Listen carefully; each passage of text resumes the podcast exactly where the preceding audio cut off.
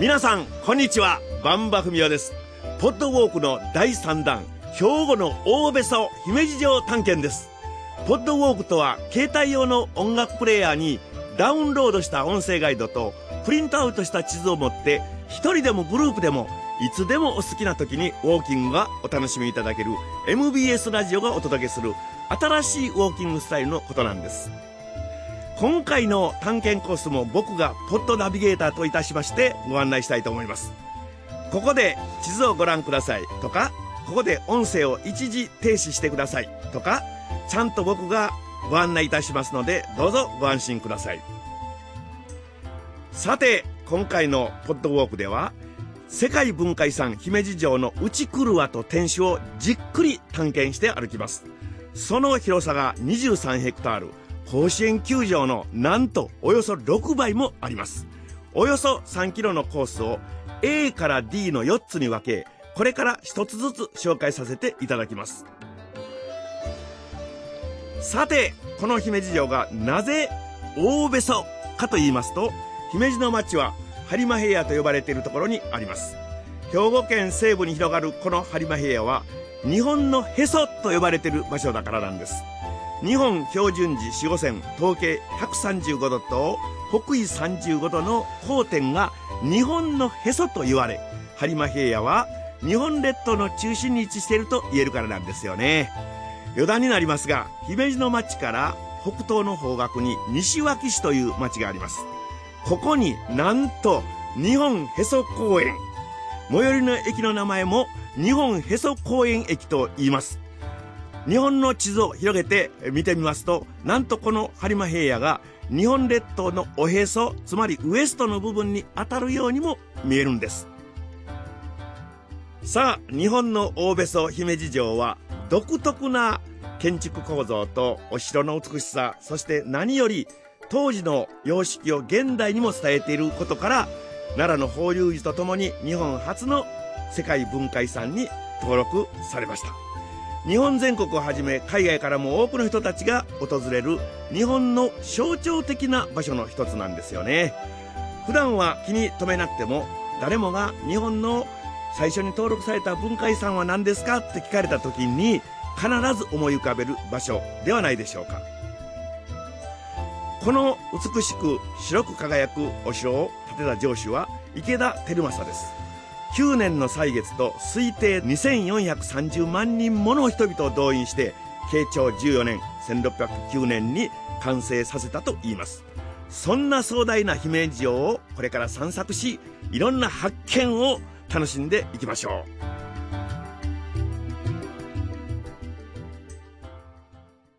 お城へ入場する場所、姫路城当角口に、え、到着されましたら、音声ファイルを再生してください。ここで音声を一時停止にしてください。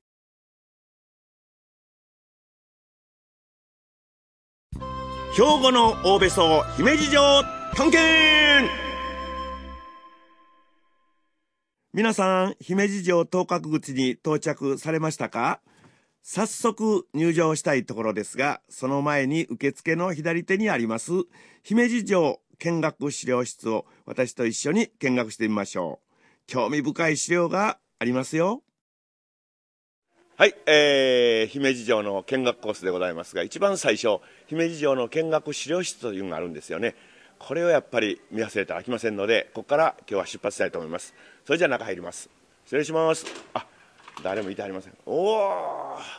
いいですねもう早速出てまいりましたね。これはすごいですね。豊臣秀吉さんのお作りになりましたと言われております、えー、三重の、まあ、天守閣があったという。それまああのこれから何回も出てくると思うんですけどその時に、えー、ここへ見ときますとパッと真っ黒のあこんなお城があったやなっていうことが分かるわけですね。まあ、その他、えー、姫路城の歴史年表とかこれもちょっとメモしていきますと大変嬉しいですよね。でここは藩主さんが大変たくさん入れ替わりになりました、この入れ替わりになった藩主さんがどういう地方から日本の地図があるんですけどもここへまあ赴任してきはったかというようなこともあります。面白いですね。ここしかない城やと思いますので皆さんメモ取っておいていただきたいと思います。それからずっと行きましてここに大きなあのあこれは窓ですか？ビデオ装置じゃないんですね。窓があるんですけども、えー、その周りあたりに姫路城の歴史的な写真がいっぱいありますね、えー、明治維新の時に荒れ果てておった姫路城のもう今から見ますと想像を絶するような荒れ果てた姿があったりですね、えー、それからこれは多分昭和の大修理の時やと思いますけど周りに櫓がいっぱい組まれてる。これも大変珍しい写真やと思いますけどもそんな写真があったり大修理中の解体作業のこの上の方から見た。これも面白いですね。初めて見た写真ですけどそんなのがあるんですよね。それからぐっと回っていきますと何と言いましてもまあ姫路の方の自慢の一つというかこれがまあ世界遺産ですよね。このまあ世界遺産が登録されましたのは1993年の12月の11日ということで日本で初めて奈良の法隆寺などと一緒に同時登録ということで日本初の世界遺産なんですよね。しかもその世界中の世界遺産の写真などが載ってるこれ自身は、えー、コピーはコピーなんですけども姫路市内にこれしかないというね。本物は多分国にあるんじゃないかと言われてるんですけども世界遺産の登録の証書がありますね。これも見忘れたらいかんもんやと思いますね。さあ写真はカラーに変わりましていろいろの春夏秋冬の素敵な姫路城の写真。これ姫路城をずっと撮り続けてはる北村さんというカメラマンさんがいてはるんですけどもこの人の名作がいっぱい並んでおります。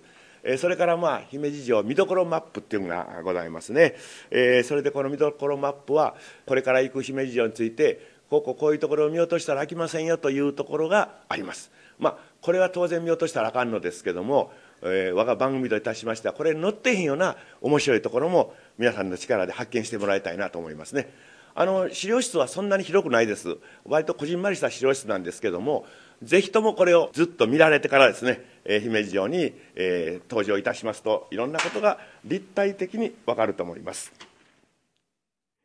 この資料館をゆっくり、え、ご覧いただいた後当確口で入場券を買ってくださいね。中へ入場されましたらこの音声ファイルを再び再生してください。ここで一旦音声を一時停止してください。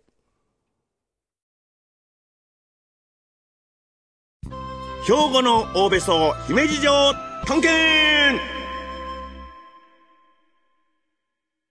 はい、えー、一歩入りました。すごいです。もう本当に最高ですね。なかなかこう口で言えないという、口で言わんがたいかんのですけども、そんな感じがします。また、あの、天守閣が青空にくっきりと浮かびまして、その前の方に塀がずっと続いてるんですよね。その塀の向こうに、安土桃山時代の様式が残る城内一の大きな門という菱の門というのが見えるんですけど、そこ行くまでに、ちょっとまた道がくねくねと回ってるんですよね。その菱の門に続きます、真っ白のその壁には、なんと面白いですね。まるでお菓子の型のようなね、丸い、え、穴が開いてあったり、三角の穴が開いてあったり、長方形の穴が開いてあったりするんですよね。これがまあこれからずっと見張ってるというか、えー、監視してるというような穴なんですよね。これあの、様というんですけども、実はこの向こうに、えー、戦いの時にはですね、兵士の方が隠れてはりまして、長方形の場合はどうやらこの弓矢のいる穴なんですよね。で、丸とか三角はどうやら鉄砲をここから、まあ、火縄銃やったと思いますけども、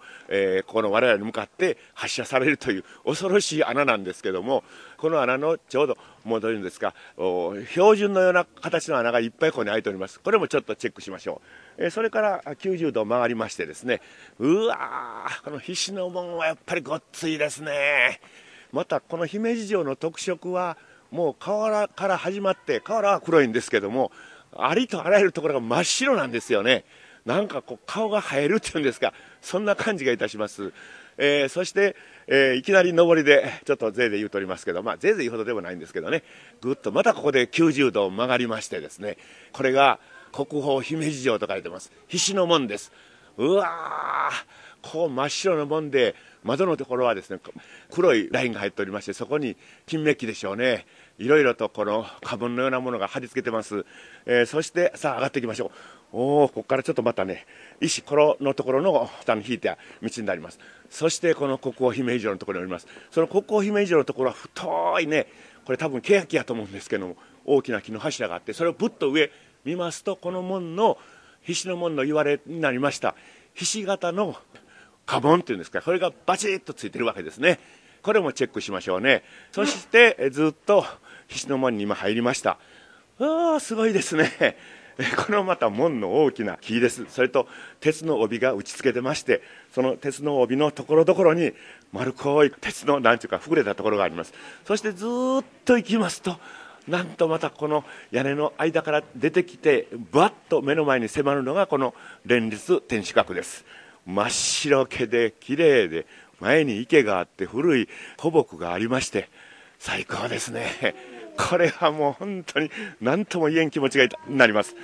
このもう全面がこれね、塀と石垣になりまして、これからどこへ進むんかいなというような疑問が起こってくるわけでございますけども、我々はこの左の方へこれから進んでいきます。で、ここに大きな看板が出ておりまして、え世界遺産姫路城と書いてます。そしてそこのところに絵が描いてまして、この姫路城の全景が見えるようになってるんですよね。まあ何回も言いますが、ふっと後ろを振り向きますと、ここに連立天守閣ですね。これはもう無視できないんですよ。なんか知らんけど、チラチラチラチラと気になりながら見つめるのがこの天守閣ですね。さあ、この天守閣にこれから近づいていくんですが、どういう順路になるんでしょうね。それでずっと行きますと、えー、これから上りになるんですかね。今、菱の門の横を通りまして、徐々に階段に近づいています。階段と言いましては坂が階段になってるんですけどね。さあ、これがまた両サイドから石垣が迫っておりまして、しょっちゅうね、このね、もう今でもそうですけども、なんかこう、独特な圧迫感があるんですよね。これがやっぱり軍事施設というもんかも分かりませんね。ザラザラっとした石がこう、両方から迫ってくるような感じ。そして、ふっと油断すると、息が荒くなってるんですよね。これね、結構の坂が次々次々続きまして、で、また後でも出てくると思いますが、坂やなと思ったらまたこれね、下りになって、で、下りかいなと思ったらまた右行ったり左行ったりするという、この普通の歩きが楽しめるというような歩き方にはできてないんですよね。まあ、この辺がお城というものの性格やと思いますし、今でこそこんな平和な格好で上上がってきてるわけですけども、当時ここへ、まあ、よそ者が入ってくるということは戦いですから、おそらく兵士、私も槍とか持ってここへ来たと思うんですよね。まあ、そういう時に その不安になるというんですが、おお近い距離ですけどね、ちょっと汗かきました。えー、うわまた後ろに、この綺麗な天守閣がふわーっとこうね、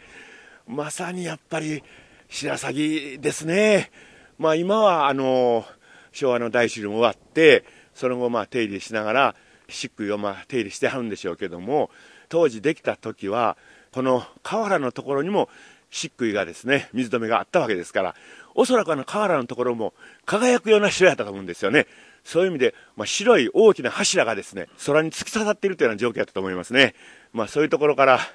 えー、白露城という名前が来たんかもわかりませんが、河原は今はちょっと黒くなってるんですけども、それにしましても、後ろの方でチクチクチクチクと刺激されながら 行くわけですね。さあ、地図に沿って歩きます。